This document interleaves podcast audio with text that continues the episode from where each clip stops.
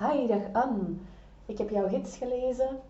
Is rust mogelijk bij lastig co-ouderschap? Ik heb een aantal blogs gelezen, jouw podcasts beluisterd. Spreekt me heel erg aan en ik besef dat alleen door te lezen en te luisteren ga ik er niet komen. Dus ik vroeg mij af of jij mij daarin kan helpen. En of dat wij dan een gesprek kunnen inplannen en jij mij daarin kan begeleiden. Ik hoor het graag. Dat is een vraag die ik natuurlijk al, al jaren krijg in mijn mailbox. En uh, de eerste jaren ging ik gewoon ook starten. Dan, dan starten we de therapie op hier in de praktijk. Na een aantal jaren, ik denk in 2019 of begin 2020, tijd gaat zo snel, ben ik gestart met ook een groep, groepsbegeleiding. En dan liet ik ook, uh, ja, dan keken we in het eerste gesprek groep of individueel, wat past het beste bij jou? En sinds een half jaar, dat heb je misschien ook gemerkt, ga ik geen individuele meer aanbieden. En dat is niet omdat ik dat niet wil doen. Dat heeft bepaalde redenen, namelijk omwille van de effecten die ik zie dat zo'n groep met zich meebrengt voor ouders, voor jullie als cliënten. En daar wil ik graag gewoon eens met jou over spreken, zodat jij daar ook een zicht op krijgt van wat dat jou kan bieden in groep samen te werken. Welkom bij de Straffe Ouders na de Scheiding podcast. Ik ben Anne en ik begeleid ouders om in een complexe scheiding iets anders te gaan doen. Iets nieuws. Om niet te blijven in hetzelfde ellendige, mottige drijfzand. Maar om daarnaast te gaan komen, om te ontsnappen daaraan. Waarom? Omdat dat meer uh, rust geeft, omdat dat rust brengt, um, vrijheid, een beter leven voor jezelf en voor je kinderen. Voilà. En, je hebt het al gehoord in de intro, ik werk samen met ouders in groep. Niet, ik werk altijd met één van de biologische ouders, let wel. Dus ik ga nooit, ik doe nooit groepen met waar beide ouders aanwezig zijn, zoals het programma van Kinderen uit de Knel. Ik doe individuele, ik doe ouderbegeleiding, maar met één ouder, maar dan in groep. Maar dat had je misschien al wel door, hè, dat ik altijd maar één ouder van beide begeleid. Trouwens, daar heb ik een heel goede podcastaflevering over opgenomen. Ik doe systemisch werk met één ouder. Heel populaire podcast, die is veel beluisterd, podcastaflevering. Dus ga die zeker luisteren als je even nu getriggerd bent door wat ik hier net vertelde. Maar daar gaan we het in deze aflevering dus niet over hebben. Wel over die groep.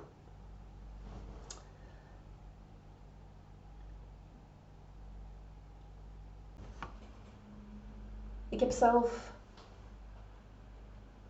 ook ervaring ondertussen niet als begeleider van groepen, maar ook als deelnemer van groepen. Dat is ontstaan, denk toen ik 26 jaar was. Toen gingen de, de deuren van PRH voor mij open. PRH is een Franse organisatie die ook in België actief is. En zij doen workshops, meerdaagse rond bepaalde thema's waar ja, mensen in vastlopen in hun leven. Bijvoorbeeld burn-out, bijvoorbeeld een betere partnerrelatie. Ik denk zelfs dat ik toen nog heb deelgenomen aan de jongere groep. Dat was een weekend in Herend.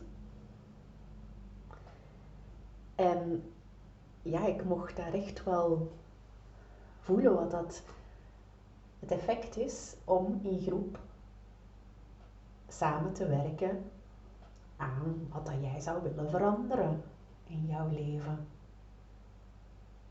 Ben, ik heb heel wat cursussen, cursussen, zo, zo wat nu noemt dat retraites en zo. Ik heb heel wat cursussen gedaan bij PRH. En ik heb er ook mijn beste kameraad aan overgehouden. Allee, mijn beste kameraad is mijn vriend Gert. Maar mijn eh, tweede beste kameraad heb ik daar ook aan overgehouden. We zijn al, ja, al meer dan tien jaar bevriend. En ik maak die keuze nu als therapeut om mij te specialiseren ook in die groepen.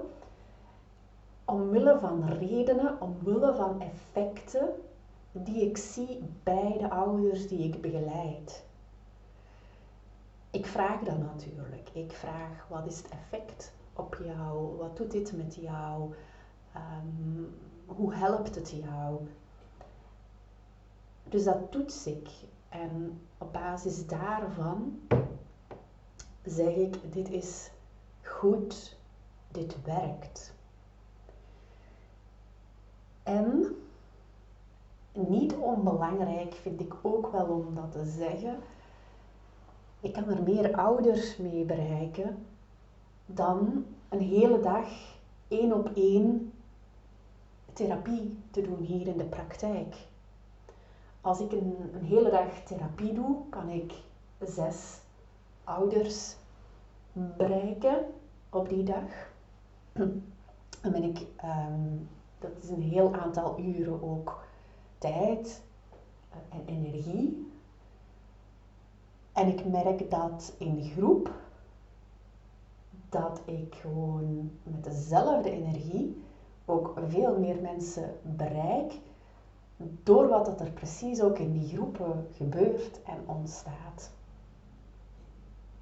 En gezien de lange wachtlijsten momenteel ook in de hulpverlening, gezien ook dat individueel natuurlijk prijziger is dan een groepswerking, ja, vind ik het echt een, een, een hele uh, goede weg om te gaan ook. Ik wil het met jou natuurlijk hebben over wat zijn de voordelen van jou om met een groep ouders samen te werken aan de verandering die jij nu wil in jouw leven. Wat heeft jou dat te bieden?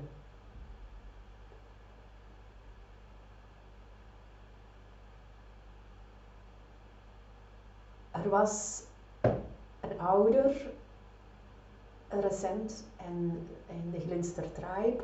En er zijn heel wat ouders de voorbije zomermaanden geweest die moedige stappen hebben gezet, die dat gedeeld hebben in de groep, die feedback hebben gekregen van mij, van andere ouders. En die daardoor moed en kracht hebben verzameld om dingen te doen die ze anders niet zouden durven, die ze anders niet voor mogelijk zouden houden. Dus die steun helpt om, die, om, om, om het harde werken, dat parallel ouderschap ook is, om dat echt effectief ook te gaan doen en vol te houden totdat je op een punt komt dat het gemakkelijker en gemakkelijker gaat en dat je, dat je vertrokken bent op die weg. Maar begin is hard werken en zoals met alles, ik denk ook op, op in werksituaties of in moeilijke periodes, is het altijd veel bemoedigender wanneer je het niet alleen moet doen. Denk aan wanneer dat er een natuurramp gebeurt of een, iets anders dat heel ellendig en een moeilijke tijd is, hoe mensen dan naar elkaar toe komen. Ehm, niet per se altijd om effectief, het helpen geeft ook uh, natuurlijk heel veel voordelen, de praktische hulp, de emotionele hulp, maar gewoon al het aanwezig zijn van andere mensen die mee die moeilijke periode doorgaan, die weten wat het is, dat op zich, dat doet al iets.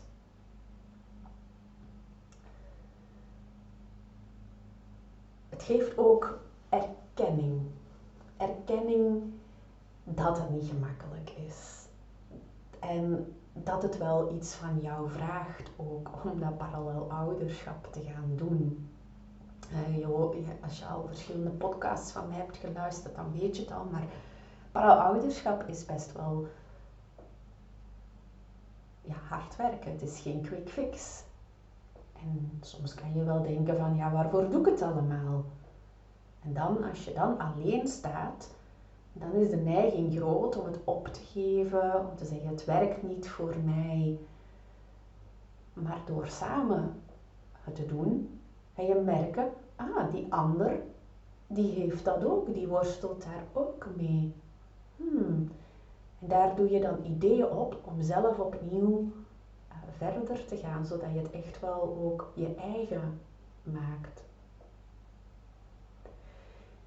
De grootste twijfel die ouders hebben wanneer ze eh, starten met de groep is um, dat ze te weinig zelfvertrouwen hebben. Dat ze denken van ja, maar ja, mijn verhaal is zo ellendig wat, wat gaan andere ouders daaraan hebben om dat te horen? En, en ik ga ook niks kunnen geven aan die andere ouders. Ik heb niks bij te dragen in een groep. Ik heb gewoon mijn situatie, mijn ellende, dat moet opgelost worden. Maar ik heb totaal niks, geen idee wat ik voor een andere ouder kan bijdragen, kan, kan toevoegen. En dat is heel verrassend. Want zodra dat de ouders dan starten, merken ze ah ja, ik kan dat zeggen. Of als ik dat zeg en ze merken dan, dan merk je als ouder, ik kan wel iets. Ik, dat, is, dat, is, dat, is, dat klinkt me heel raar, hè? Maar door complexe scheiding geraakt dat zelfvertrouwen helemaal ondergesneeuwd, onder een dikke, dikke, dikke laag sneeuw. En door dan in groep smelt die sneeuw heel geleidelijk. Door je open te stellen en door door te reageren op elkaar, ga je merken, hmm, ja, ik kan wel een ander helpen ook. Waardoor dat jij je beter gaat voelen, ook als ouder. Een ander voordeel is dat je niet alleen bent. Je kan misschien nu denken, en dat vind ik dan, dat is waarom dat ik deze podcast doe, niet omdat ik met deze podcast jou concreet ga kunnen helpen. Daarvoor moet ik in gesprek gaan met jou, maar om jou echt die hoop mee te geven, maar ook dat je niet alleen bent. Dit waar je in zit, hoe uniek dat het ook is, er zijn zoveel gezinnen, zoveel ouders die in eenzelfde ellende zitten. En dat geeft het gevoel, ah, die verhalen die zijn herkenbaar. Daardoor, ja, ik kan daar een, een moeilijk woord op plakken, maar wat zeggen ouders dan? Gewoon al horen dat er andere en dat dat verhaal precies hetzelfde is, dat is zo'n opluchting de schouders gaan daarvan zo echt bijna letterlijk zakken. Zo van, ah, ja, ik ben niet alleen. Dus ik hoop dat je dat ook met deze podcast ervaart. Dat is wat ik alleszins, dat stukje wil ik hier in deze, in deze podcast met jou meegeven. Om rechtstreeks door te vertellen over andere ouders, door wat wij hier doen bij Glinster. Een ander deel. En dat zeg ik ook wanneer een ouder start uh, in de groepstherapie, is door stil te staan bij de situaties van de ander, ga je zelf ook meer oefenen in dat parallel ouderschap. Want dat zijn situaties waar je zelf niet emotioneel in betrokken bent, waardoor dat die afstand er is en je op een helderdere manier gaat kijken, waarbij dat die emoties er niet intussen komen. En dat maakt dat je dat op jezelf gaat toepassen. Ook dat je daar dingen uit meeneemt voor jouw eigen situatie. Nu, kan het zijn dat je denkt, ja, oké, dat zijn allemaal voordelen van groep en ik snap dat dat werkt, zo'n groep, maar toch niet met complexe scheiding, toch niet met zo'n ellendige verhalen. Ik, ik heb dat, ik was twee weken geleden vroeg iemand mij, wat doe jij van werk? En uh, het was in een hele leuke setting, een aangename sfeer. En dan moet ik zeggen, ja, ik werk met uh, ouders in een complexe scheiding. En dan kijkt die persoon mij zo aan. Och, arme, denkt hij dan. En ik zie dat echt zo. Die zei dat ook, van oei. ik zeg, maar nee, niet oei. Ik zeg, ik, dat is... of ja, ik ga het gesprek hier nu niet herhalen maar ik merk dat ook bij, bij ouders die dan zeggen van ja maar oei, moet ik dan naar al die verhalen luisteren? We hebben bij Glinster nemen wij een bepaalde koers. Dat is de taak ook van de groep, dat we die koers ook aanhouden. Dat is de welzijnskoers. Dat is, eh, en, en die heb ik heel erg in mijn vingers gekregen dankzij Lieve, en die hou ik ook heel erg vast in groep. Dus dat is mijn taak als leider in de groep. En ook om ouders, om jullie daarin uh, te activeren, om die weg ook te nemen. En die weg, die maakt niet ziek. Die, die is wel met momenten onaangenaam en dat je denkt van, oh dat is nu toch wel moeilijk, maar niet op die manier dat je je er wanhopig bij voelt. Dus bij, in de groepen hebben we een heldere taak en iedereen draagt daartoe bij. De taak is dat we de welzijnsweg oefenen. En die, die, taak neem ik ook op als begeleider van de groep, van de groepen, om die koers ook aan te houden. En ik activeer ouders daar ook voor om daar alert voor te zijn, om daar zelf toe bij te dragen. Uh, en dat is echt super, omdat we dan echt meta gaan ook met de groep. En wow, dan zie ik ouders echt, echt groeien wanneer we zo'n dingen, zo'n werk leveren.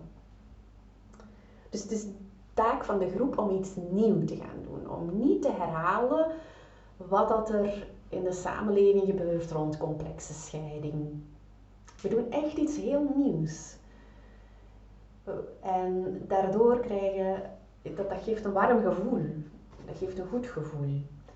Dus het is niet de groepen zoals dat ik ook soms Facebook groepen zie, uh, waarbij dat dan, uh, waarbij dat ik als ik dat ga lezen, ik krijg echt, ik krijg echt krijg je het echt moeilijk van wanhoop en machteloosheid en ziek zijn.